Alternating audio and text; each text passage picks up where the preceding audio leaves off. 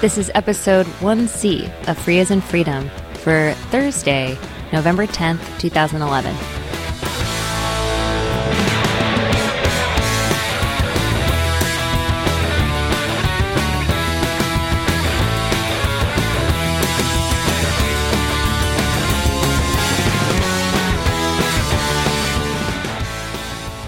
Hi, I'm Karen Sandler. And I'm Bradley Kuhn. This is Free as in Freedom. This is uh, the episode that's late that we told people was going to be late. But I th- I'm I'm excited about the content. Well, that's because you recorded it. Of course, you're going to be excited.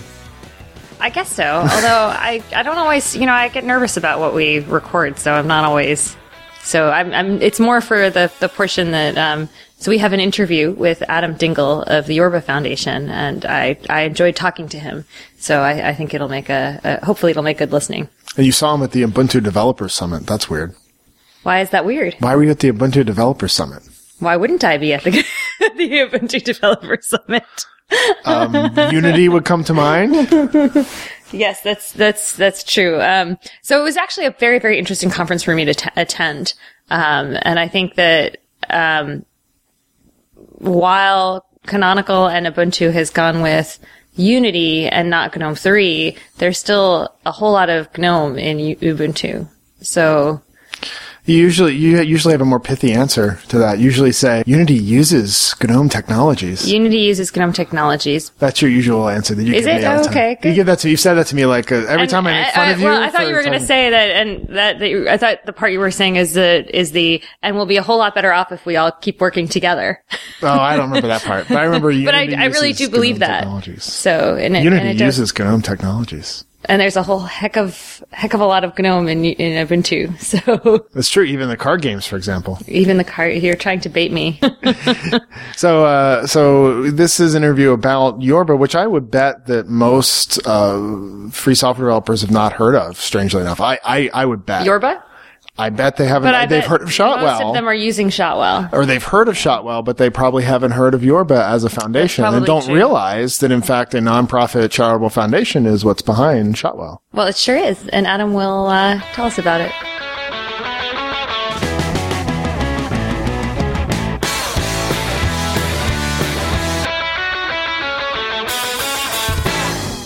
So I'm lucky to be here at UDS, the Ubuntu Developer Summit, with Adam Dingle, who is the founder and executive director of the Yorba Foundation. We are uh, sitting here, and I actually forgot the um, the microphone stand, so I feel like we're in a radio show. We're going to just pass the mic back and forth. So if there's a little bit of a delay before uh, questions are answered, that is the reason. Um, well, thanks so much for doing this interview, Adam.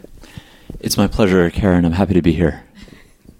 Um, great. So, um, one of the reasons why I, I mean, I've, I, I wanted to interview you because I've known you for um, for some time, and um, we've worked together. But um, in that time, I've really followed Yorba with so much interest, and so I wanted to have you on the show because of um, of your involvement with Yorba generally, but also to talk about some of the issues that you've had in in formation. But why don't we start at the beginning? How did you get the idea for Yorba, and how did it get started? Okay, the story of Yorba. Um, we started Yorba in uh, January of 2009, so it's been almost three years now that uh, we've been in business. Um, and I say we, but yeah, I, I was the founder, really. Um, I guess the original impetus for Yorba came uh, out of my frustration with uh, existing programs uh, on the free desktop for working with media. Um, and uh, Yorba's flagship program has actually become Shotwell, which is our photo manager, and we've worked on Shotwell for again a few years now. Um, the, actually the original motivation for starting Yorba was the desire for a um, an audio editor or a program that I could use to record music. Um, uh, I'm very much an amateur musician, but I like to fool around with guitars and keyboards and uh, microphones, that kind of stuff. And uh, Is there any place we can uh, we can hear your, your work in that regard? uh, not publicly, not in a public forum.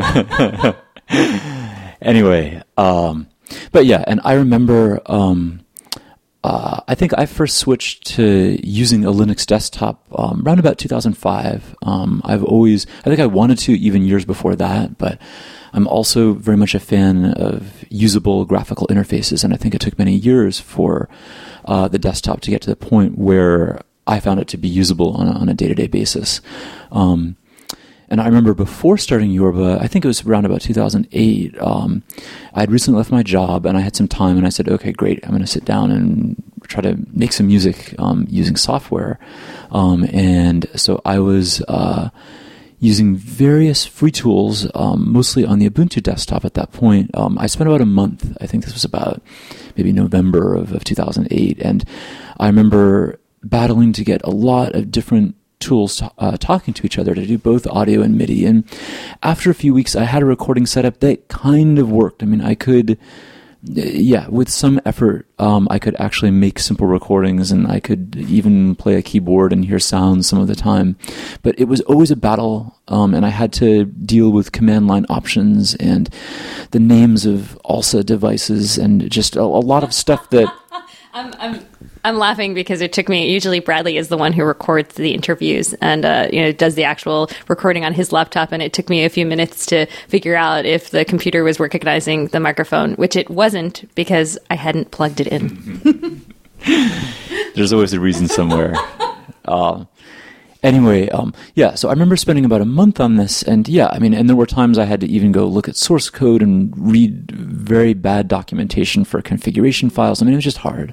Um, and then, out of sort of curiosity, I went and um, bought a Mac um, and fired up GarageBand, and it just worked.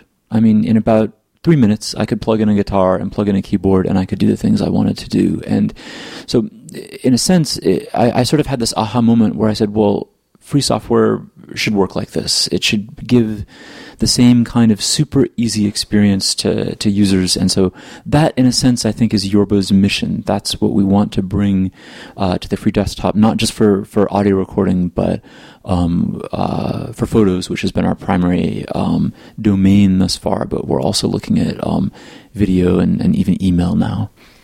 So we'll get to that in a in a little bit about what what software Yorba has developed so far and what it um, what it's working on. Um, but I guess I wanted to go back a little bit to what you said about. Um, you know about how important it is for software on a free desktop to be very usable and to be usable quickly. Why do you think that is such a a, an, a key component to free software and its adoption generally?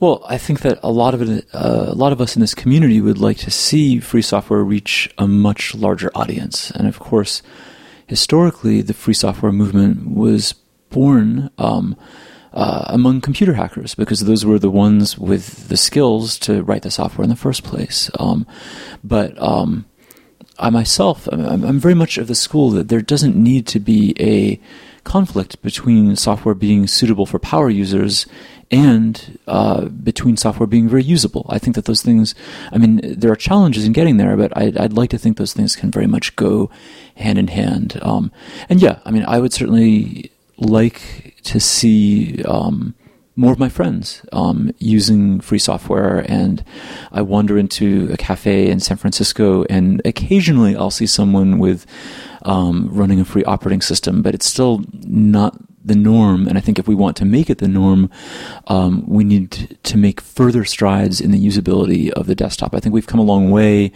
in uh, the last five years. I think that uh, GNOME has done great work. I think Ubuntu has done great work in that regards. Uh, there's more to do. Yeah, not to, I guess, belabor this point too much, but there are a lot of reasons why folks might think that, uh, you know, adoption of free software is important generally. Um, and you've given so much of your time and resources to developing a free and open source, so- um, free and open source software, um, you know, nonprofit and um, and uh, software. Um, I as you know, have done a lot of advocacy talking about my heart condition and, you know, how software transparency, um, auditability, and just free and open source software is important um, for the world. um, you know, there are a lot of reasons why one might want to ad- adopt free and open source software, and many of those reasons are really in the public good. Um, you know, what are your sort of top top reasons why. I mean, we could sit here all day and talk about why free and open source software is better and safer and in the public interest. But you know, what are a couple of the things that you sort of think about? Hmm. Sure. Yeah. I mean, it's an interesting question, and uh, lots and lots of people discover free software at some point and really have this aha moment where they just suddenly realize that they love it, and it's kind of this discovery. I think that different people articulate just why that is uh, in different ways, right? Um, for me, I mean, I don't know. When people ask me this, often the first example that I point to is Wikipedia. I mean, I, because it's something that we all use all the time, and I mean, it's it's it has trounced uh, traditional commercial encyclopedias. It's just it's not just free and collaborative, but it's better. And I'd like to think that in the world of free software, we can we can get there too. Um, but um, well, I agree that it's good for the planet. I mean, I really like the idea of a world where um, uh, software is is inexpensive, or uh, in many cases where there's zero cost. Um, I think there's a great culture around free software of uh, communication and cooperation. Um, I mean, I sometimes also. I, I think there are analogies even with um, government or with society. I mean, for example, a lot of the things that I want from a government, like transparency and accountability are also things I want um, from software. And um, I kind of think that free software is like democracy. I mean, if or a good democracy anyway, in that you can see what's going on and you, the user, um, have choices. You can, um, if you don't like something, um, you can potentially change it.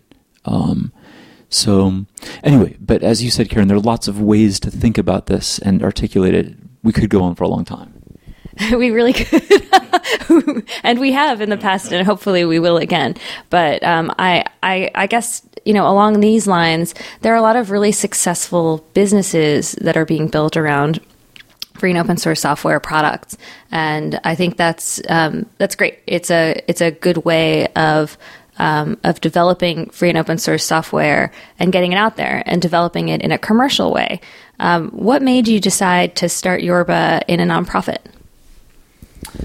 Yeah, a lot of people have asked me that too. Um, I mean, uh, being a nonprofit is not always the easiest path, um, but on the other hand, I do feel like it's a very natural match for the kind of software that we build. I mean, for example, Wikipedia, as I understand it, is also a nonprofit foundation, and I think that um, if you're trying to build a community of people who collaborate, um, there's a tremendous amount of trust and goodwill that you get from people um, when they know that there is no hidden agenda to make a buck, right? And part of that comes, I mean, we've had um, plenty of financial donations to Yorba, which is always exciting when, when people choose to give. And I mean, certainly that wouldn't happen if we were a commercial company. Um, I'm, I'm quite I'm quite certain. But people have also given tremendously of their time. Um, uh, people have translated Yorba software into I think over 40 languages now, and and the count is rising. And I think a lot of the, the energy behind the contribution comes from the, the feeling that we're all in this together. And I think that having a non-profit uh, structure very much reflects that. So I don't get it. I'm just kidding. I don't get it. Is why would you do this in a nonprofit? Why, you know, aren't is there some hidden commercial agenda? Adam Dingle, are you getting rich from your Yorba? I can tell you and look you in the eyes, Karen Sandler, that I I am not getting rich from Yorba. That was very much not the goal uh, when we set out here. And I think that if the goal was to yeah, make money in software. There are lots of exciting ways to do that today, and I'm not opposed to that. And I know lots of friends in San Francisco who are focused on that right now, and I'm happy for them. But um, with Yorba itself, that that's not really what Yorba is about. I'm trying to to think of of, of, a, of a witty witty reply to that. Um, but um, but I would say, isn't it even true that rather than making money off of Yorba, that you've actually donated quite a bit of your time and your resources to p- making Yorba successful? Um, yes, absolutely. Uh, Yorba's been a tremendous focus uh, for me the last few years, um, and uh, it's been tremendously rewarding. Um, I mean, uh, Shotwell uh, is very, very widely used. Um, it's become very popular. Uh, we now believe, I mean, it's really hard to count numbers in the free software world, but um, we're sure that we have hundreds of thousands of users, which is a pretty exciting number. Um, of course, there are challenges. Um, and being a nonprofit, our resources are limited. Um, I'm very fortunate to have a fantastic team where um, no one's living large, right? People are, are doing this really because they, they love it. Um, because um, it's a challenge to grow, we've had to put um, some of our projects on the back burner at times, and in particular, the original impetus for starting Yorba, as I said, was uh, making audio software, and we worked on a um, a free audio editor called Fillmore um, for a while, I think over a year at the beginning. And sadly, it's been in the back burner for a little while, mostly because Shotwell has become so successful and so popular that it's really taken most of our attention for um, the last year or two. Yeah, in fact, I bet most of our listeners are are using Shotwell. Um, Shotwell is now it's now the default on several distributions. Is that right? Um, yes, uh, the what are probably the two largest uh, distributions or free operating systems um, would be um, Fedora and Ubuntu, uh, and we are um, uh, Shotwell is the default photo manager in both of those uh, distributions. Yes. Now, I think on first blush, some people might say, you know, media software, is that really in the public interest? Do we really need, you know, do we really need a nonprofit that's a charitable nonprofit working to create, you know, a, a, a photo organizer, um, audio software, um, and things like that? And, you know, I've been astounded by the cultural benefits that one gets from bringing together people to giving people tools that they can use to store their information, store their art, focus their efforts, and then um, contribute them to the commons or just start up a, a business that maybe they couldn't have before. There are so many ways in which media software is sort of the first step towards a, a, better society. Do you have any sort of thoughts on that or examples you've seen of people using um, Yorba software in that kind of way? Well, yeah. I mean, I think if anyone needs free tools, it's artists, right? I mean, uh, I think the the internet has uh, has brought about this tremendous democratization of what it means to create art in, in many different forms, right? It can be it can be video, it can be um, audio or whatever. It's become so much easier to to distribute um, works of art again in, in many forms that I think it's a very exciting time.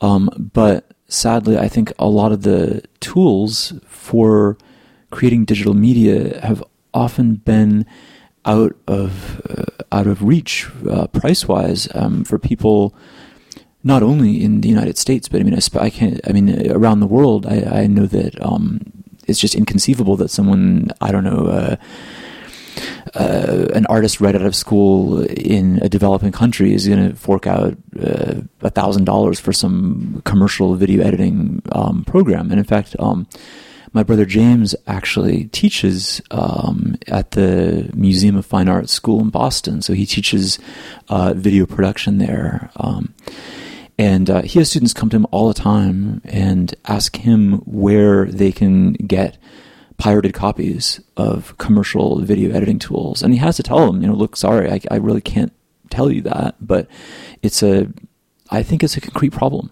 And I'd, I'd love to see great tools that are, that are inexpensive or free available.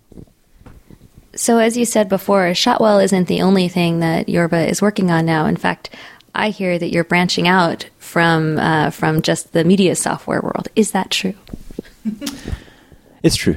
Uh, and um, I mean, at Yorba, we're big fans of the free desktop in general. I mean, that's really kind of the, the, the community that we move in. And like a lot of organizations, I mean, again, we've been in business a few years, and so there's an initial focus, which hopefully is, is never lost, but there are always interesting directions that you realize as time goes on. Um, uh, we are developing uh, an email client. The code name is Geary, um, although we may change that.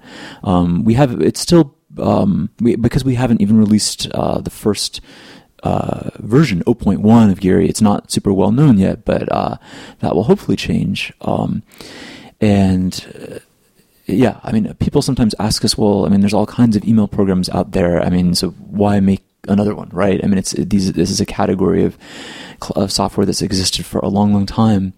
Um, I guess about the best answer I can say to that is that I think in the last few years, a lot of people have started using web-based email because I think that um, email clients on the desktop had kind of stagnated. They hadn't changed um, for a long time. Uh, and then Gmail came out, and I actually think that the the Gmail web-based interface in the browser was better in many ways than um, desktop applications for email. I mean, it was really fast. Search was instantaneous. Um, conversations um, were kind of uh, objects that you could directly manipulate, like archive or, or come back to. Um, and I think that in turn has uh, sparked um, a new level of interest in, in ways that we can improve uh, email interfaces in general. Um, I think email is exciting because it's something we all do all day long, or at least I do. Um, and so um, I think there's, uh, uh, yeah, I mean, having a very straightforward and, and streamlined email client, which which our program means to be, um, there's just tremendous value because the, we all just spend so many hours of our lives doing doing email. Um, yeah, it's uh, it is a little bit of a um, of a change again from our uh, initial focus, which really was photos, audio, video. But I really want to come back to our audio and video editors when we can, also. So, our so sort of uh, Shotwell and Geary, and I I love the names by the way. Um, they do all correspond to San Francisco streets, right? Um, yes, but that is a private in joke known only to those who live in San Francisco. That that's okay. That's okay. Um, we've actually had uh, visitors come um, from places afar. I mean, um, uh, often at, at Yorba we say hi to people um, who are in town for conferences or just passing through, but who we know from the various free software conferences that we've gone to. And it's happened more than once that someone shows up at our office and they say that they've just been walking or driving through the city and suddenly it hits them like they realize where all of these Yorba names come from. Um, but Yep. I mean, that started because actually before Yorba, I was involved um, for about a year in a startup. Um, and the startup was actually making software to um, oh, it's a long story, but we were helping. We were actually making a hardware box that would prevent you from getting a parking ticket, and we would it would sit in your car, and if you knew if we detected that your car was in trouble, we would we would text you. And so because of that, I happened to have a big file listing all the names of all the streets in San Francisco on the day I started Yorba, and one thing led to another. Well, I love it. I think it's really clever because I remember the moment I actually went to the EFF's offices and they're on Shotwell. And I remember being like, wait, Shotwell. That, and I think it was before even Shotwell was uh, was really released, um, or it was very early. And I remember this brainwave and being like, "Oh my gosh, that's so clever!" Because it's Shotwell and Fillmore, and I was very impressed. Um, but um, and actually, maybe we should go back and, and talk about some of the you know where where you and I first met and what we've been working on all of this time. Um, so I, I, you know, you, we first we first started working together because you wanted to apply for a 501c3 tax exemption for a very, very new Yorba. Absolutely. Um, Yorba, of course, uh, is incorporated as a nonprofit uh, corporation. Uh, and uh, of course, in, the United States, one of the primary benefits that comes from um, being a charitable nonprofit is um, that donations can be tax deductible, um, which is a it's a I think it's a great thing. Not every country actually offers that as as a deduction, but um, that's been, I think there's a long tradition of that. I actually don't know historically how far back that goes. You would know better than I would, Kara, but I think that um, certainly the our society has made the choice for donations to charitable groups to be tax deductible to encourage those donations. Um, anyway, that, that's something that we'd certainly like to be able to take advantage of also. And um, uh, there are certainly plenty of other software groups uh, in the United States that um, work on free software and that are structured as nonprofit corporations and that have tax exempt status. So, yeah, we'd certainly like to be among them. And what's interesting is that uh, charitable tax exemption actually you know, it's it's kind of a. Cl- I think it's actually set up in a really interesting and clever way um, by the U.S. government because um, the way that the tax situation works out it doesn't really help companies so much to get a deduction for charitable donations. Most companies that donate to uh, free and open source software projects take it as a business expense. So for the companies that are contributing to free and open source software, it's usually irrelevant to them whether or not the company that they're giving money to is a charitable organization or a business. Um, if they have some interest in the software and want to contribute to it, um, it makes a big difference for the nonprofits how they receive the you know the money. You know, if they're taking money from companies, it will be donations and it would be treated as you know as as use as a donation and for the public interest. Um, but from a company's perspective, um, they don't really see that charitable giving benefit in the same way that individuals do. And so what's really interesting about that to me is that when you form as a charitable nonprofit, the advantages that you're the one of the primary advantages that you're reaching for is to encourage individuals to donate to you, uh, which also contributes to a sense of the public being being literally invested, you know, really invested in the in the software, really hoping to support a good nonprofit activity. And it's in, in the same way that you would support another charitable purpose that you care about. With free software, it's exactly the same thing. And so by having a, a, a disconnect between, um, you know, what what kind of benefit businesses receive from donating, it actually, I think, fits even better into the um, you know the kind of charitable giving that um, that I think the IRS is trying to promote and is connected to the structuring of nonprofits. But um, you know, so so one of the things, and maybe I'll give the short summary on the situation with the um, with the IRS. So um, several years, year, how long ago was it that we originally started applying? Uh, we submitted our application um, for um, 501c3 uh, tax exempt status in December of 2009. Um, so it'll be two years uh, next month. It's amazing. Um, so two years ago, we got together to apply for tax exempt status for Yorba, and um, we wrote, a, I think, what was a, really nice application. We talked about free software generally and um, why it was important. We actually used a very similar application as we've used in the past for, uh, as we used before that for other charitable nonprofits, and we just continue to not get very much back. We got questions from the IRS, um, which asked things like I asked at the beginning of this interview, things like, um, you know, how is what Yorba is doing different than developing software in a commercial way? And, you know, and things like that. But, but we, we still basically, you know, have, have not we have not heard a decision from the IRS after a very, very long period of silence. And it's very frustrating because, um, you know, as we said in all of our responses to the IRS, which Adam and I um, and uh, Justin Colannino um, and others helped us to to put together. You know, we talked about all these great, all the nonprofit aspects of Yorba. Um, you know, how there is no real business model around Yorba, how it's being created, the software is being created in the public interest, how um, people are benefiting from having this, you know, all the software that Yorba produces, and it's you know. It's, it's been astounding to me that we've had such a period of silence. And in the meantime, Yorba has been hanging out, not not knowing what's it's what's been happening. It's been in limbo. So how how has that been? Just not not knowing and not hearing. Well, um, yeah, the, we certainly had a lot of questions to respond to, and uh, I've said it before, and I'll say it again: how tremendously appreciative uh, I am and Yorba is that we've had you on our side, Karen. Um, the uh, Software Freedom Law Center has represented us pro bono, which has just been fantastic for us, and um, Karen has always been just I can't even go on long enough. So professional, so helpful, so wonderful.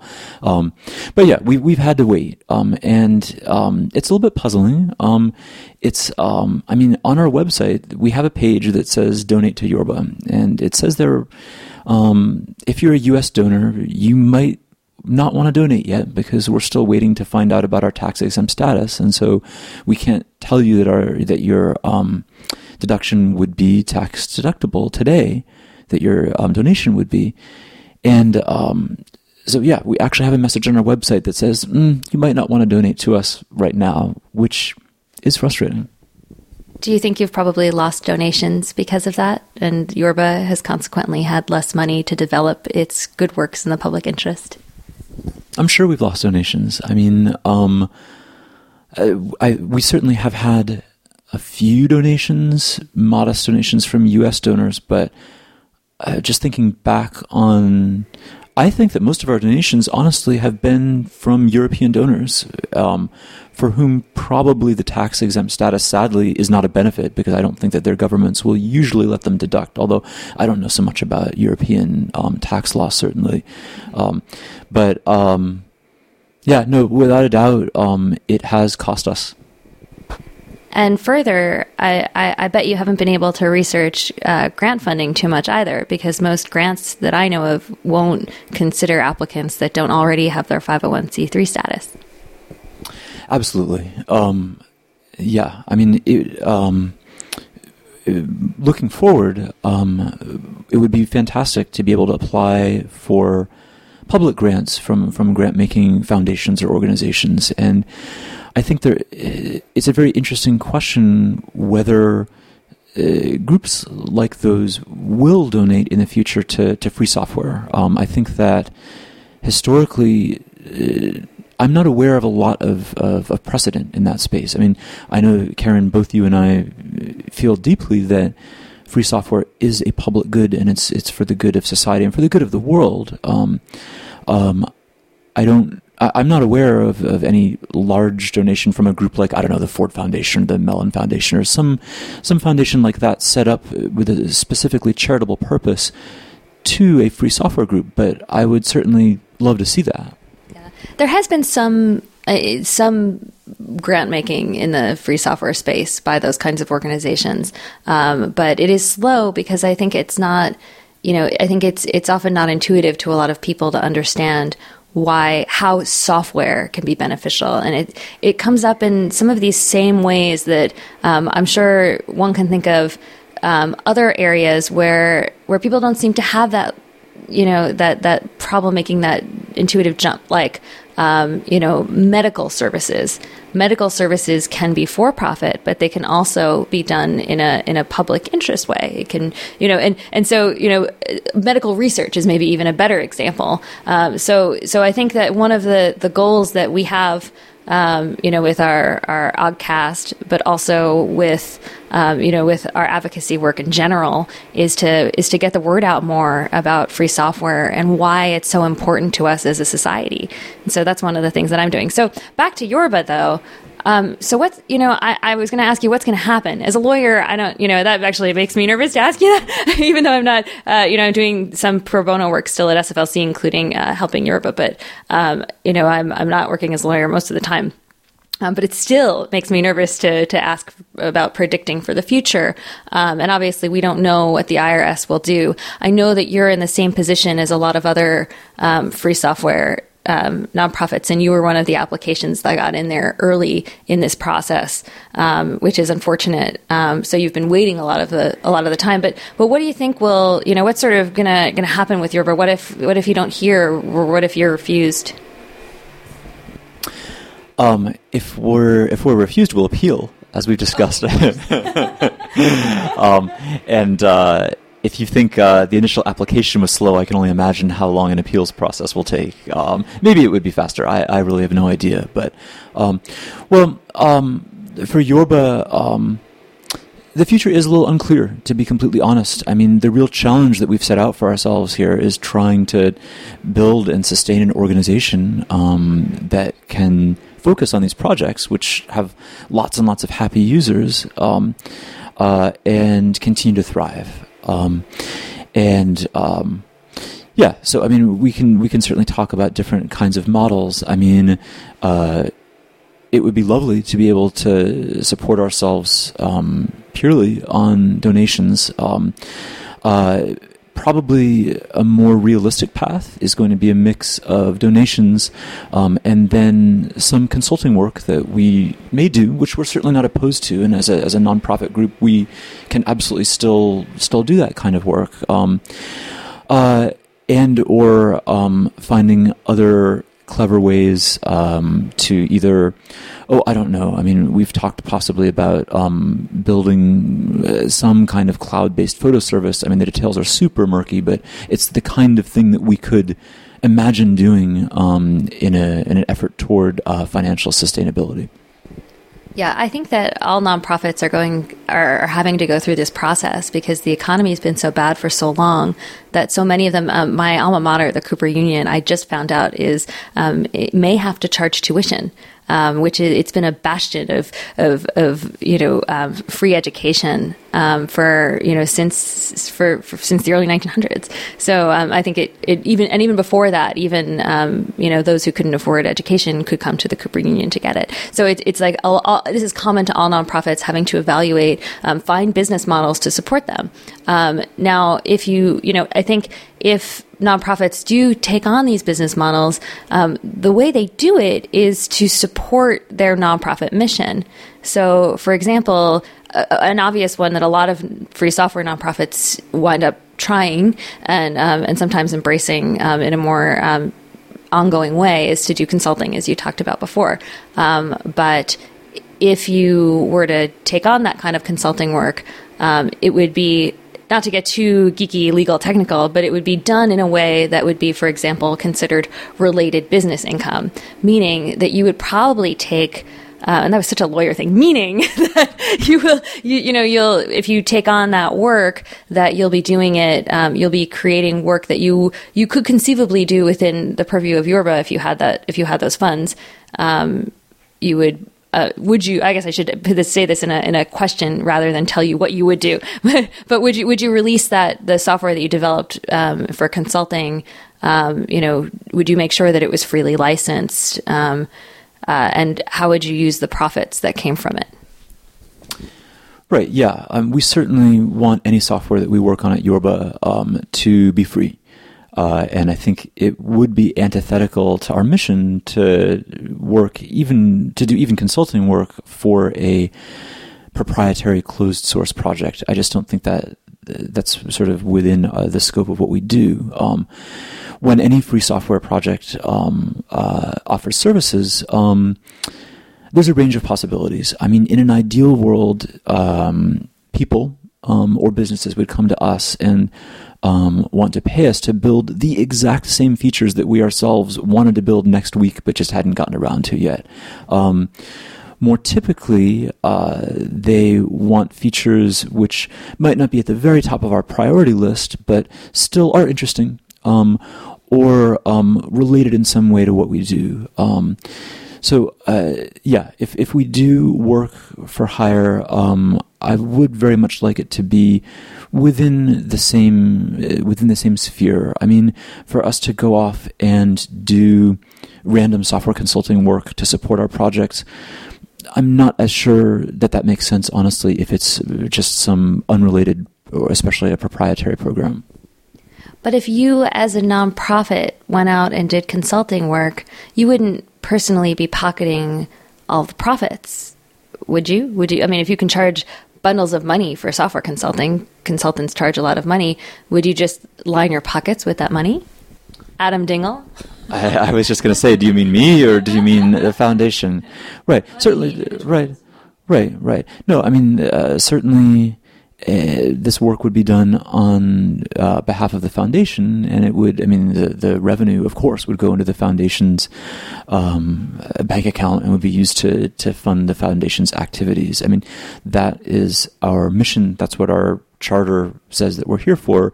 If we wanted to do, if, if our goal was to line our own pockets, um, we would have to start another organization, and I'm not opposed to that, but that's not what Yorba's here for. Right. That would be something, some other um, entity that was created to do software development in a, in a commercial way. And I think, you know, one of the things that unites us all is that we would probably all make a lot more money if we were focused on for profit businesses rather than nonprofits. And we do this because it's good for society and we do it for love. Um, Adam, thank you so much for joining us. Is there anything else you want to say? Um, I think that's probably about it. I mean, uh, you can certainly check out uh, our site at yorba.org. Our software is all there. Um, and uh, if you have any questions about anything, feel free to reach me at adam at yorba.org. And you may not be able to get a tax deduction for it um, anytime soon, but um, but if you like Shotwell, if you're using it, if you like what Yorba is about, um, as with supporting our free software, please go and make a donation. Yorba and every other free and open source software project can really appreciate it. Um, so thank you, Adam, and good luck to Yorba. Thanks, Karen.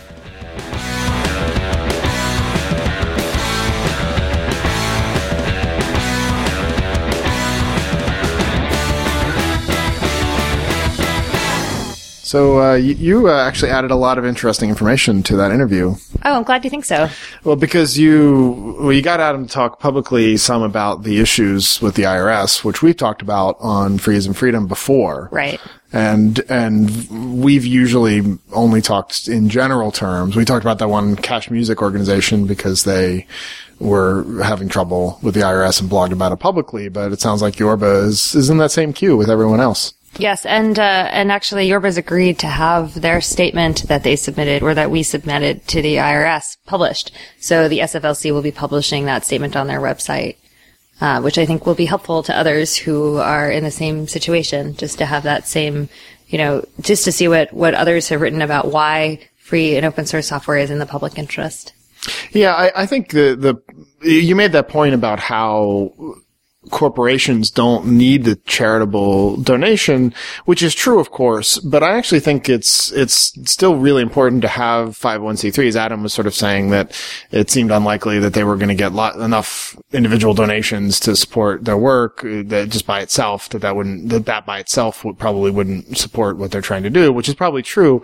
I, I think it's been really good what we've seen with the PyPy fundraising, for example, the Conservancy is doing right now, because it's, cl- it's also clear in that, that without some really large donations from probably companies, because that's who are going to have that much money, that those uh, NumPy and Py3K supporting projects are not going to get done. But we're getting donations of twenty and thirty dollars from multiple people basically every day. Certainly, you know, 10 to 15 donations a week since so there's a nice large chunk percentage of it uh, i mean it's it's not going to be the majority but it's going to be a large amount coming from individual donors who want to see that support. Yeah and that's why it's essential to have 501c3 status for you know free software projects.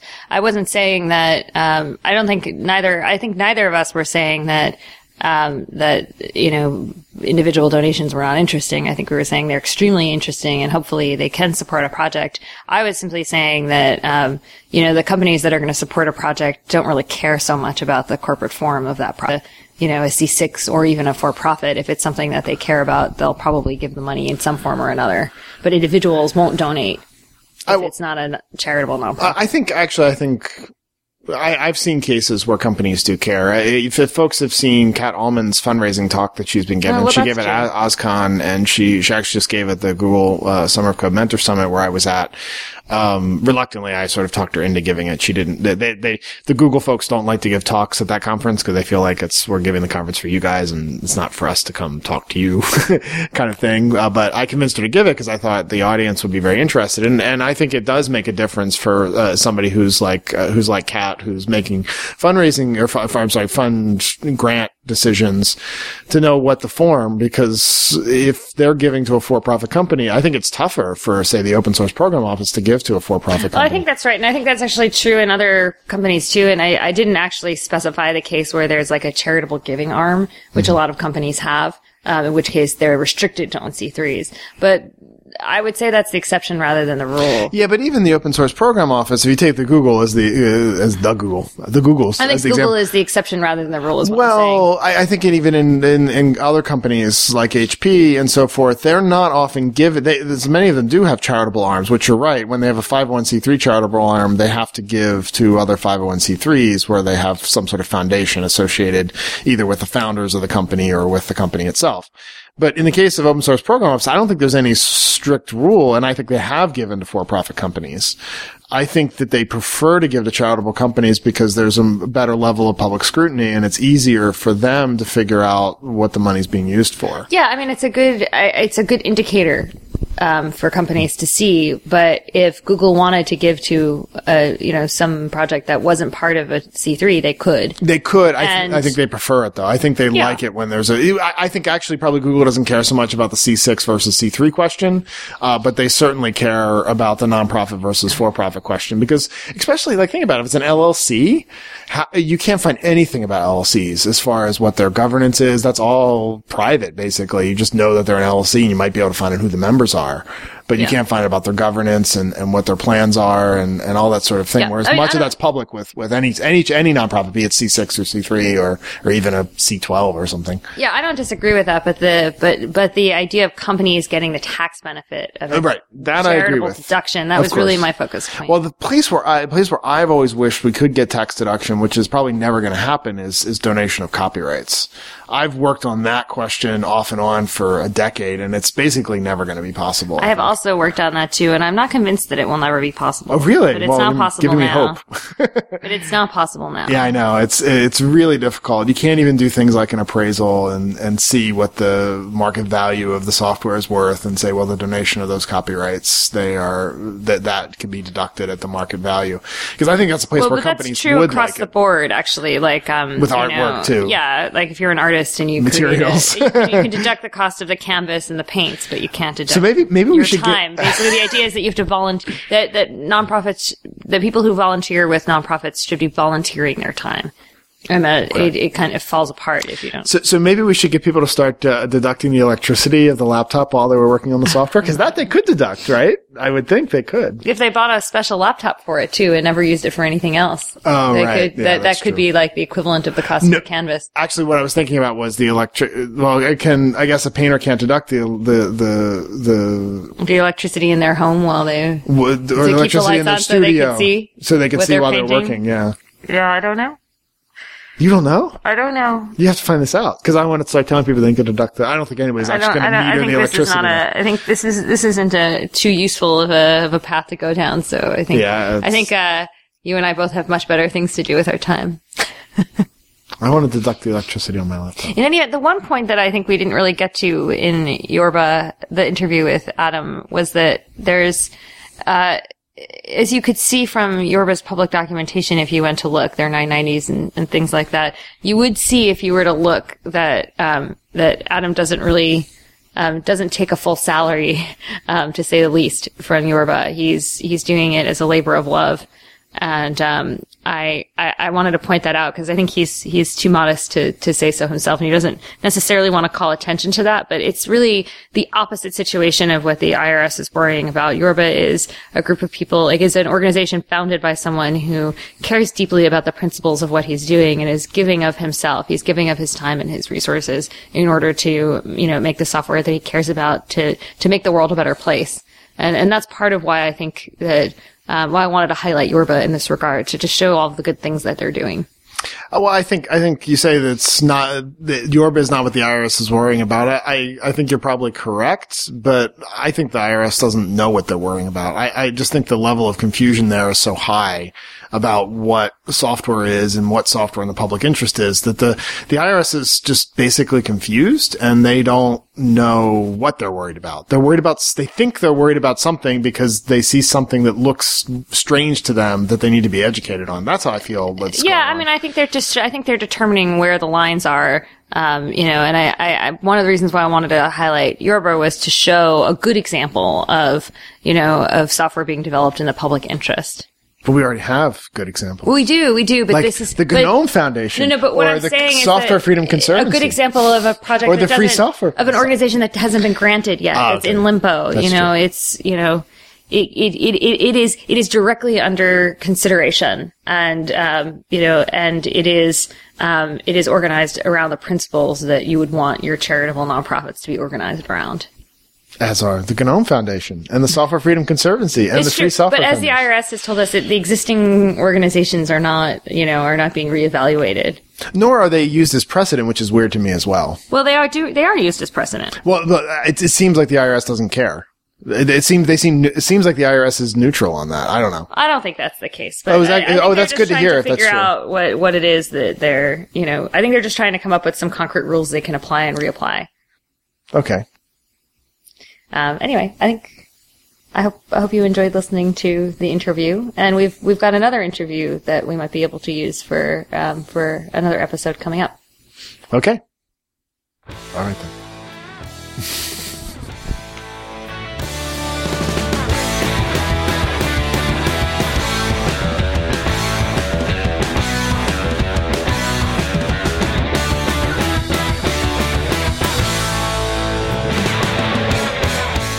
Free as in Freedom is produced by Dan Lynch of HalfBakedMedia.com. Thanks to Mike Tarantino for our theme music. Free as in Freedom is licensed under the Creative Commons Attribution Share Alike 3.0 United States license. Please send any feedback to oggcast, O-G-G-C-A-S-T, at faif.us and subscribe to the RSS feed on faif.us.